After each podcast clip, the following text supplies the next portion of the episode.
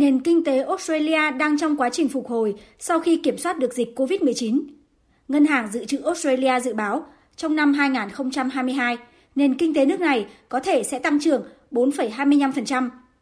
Nhu cầu đang tăng mạnh, song có nhiều yếu tố từ nước ngoài và cả ở trong nước, khiến cho tốc độ tăng trưởng có thể chỉ đạt được mức này. Trong đó không thể không kể đến việc thiếu lực lượng lao động.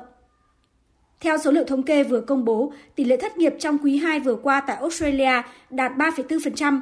mức thấp nhất trong 48 năm qua ở nước này.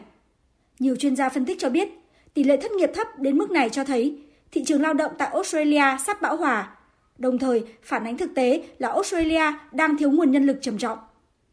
Vào năm 2021, chính phủ Australia đã công bố danh sách các ngành nghề mà nước này đang thiếu, trong đó có một số ngành đặc biệt thiếu nguồn nhân lực trong 5 năm tới, đó là các ngành quản lý xây dựng, giáo viên mầm non, y tá, nhà phân tích kinh doanh và hệ thống công nghệ thông tin, thợ điện, nhân viên chăm sóc người cao tuổi và người khuyết tật. Trước thực tế này, Bộ trưởng Kỹ năng và Đào tạo Australia Brendan O'Connor cho biết, chính quyền đang lên kế hoạch đào tạo lực lượng lao động ở trong nước và mở cửa cho lao động nước ngoài để bổ sung nguồn nhân lực đang thiếu hụt. Chúng tôi đang nghiên cứu về việc đưa lao động có tay nghề nhập cảnh.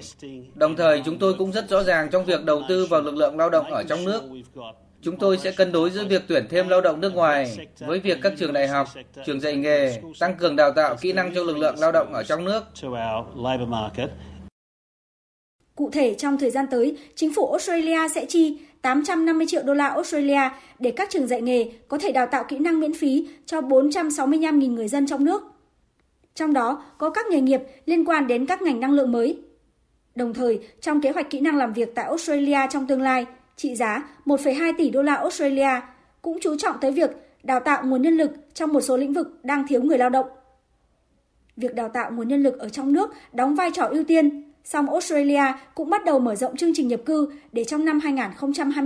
2022-2023 có thể mở cửa chào đón gần 110.000 lao động có tay nghề đến nước này làm việc. Trong bối cảnh đang thiếu nguồn nhân lực trầm trọng, Australia chuẩn bị tổ chức hội nghị việc làm toàn quốc để cùng với các doanh nghiệp, người sử dụng lao động và các liên đoàn lao động, các trường đại học, cơ sở đào tạo nghề và chính phủ liên bang cũng như chính quyền các bang tìm ra giải pháp để ứng phó với tình hình hiện nay Tại hội nghị này, các bên sẽ thảo luận về các kỹ năng mà nước này đang và sẽ cần trong tương lai, để chính phủ xây dựng kế hoạch việc làm phù hợp với nhu cầu phát triển của nền kinh tế và đất nước.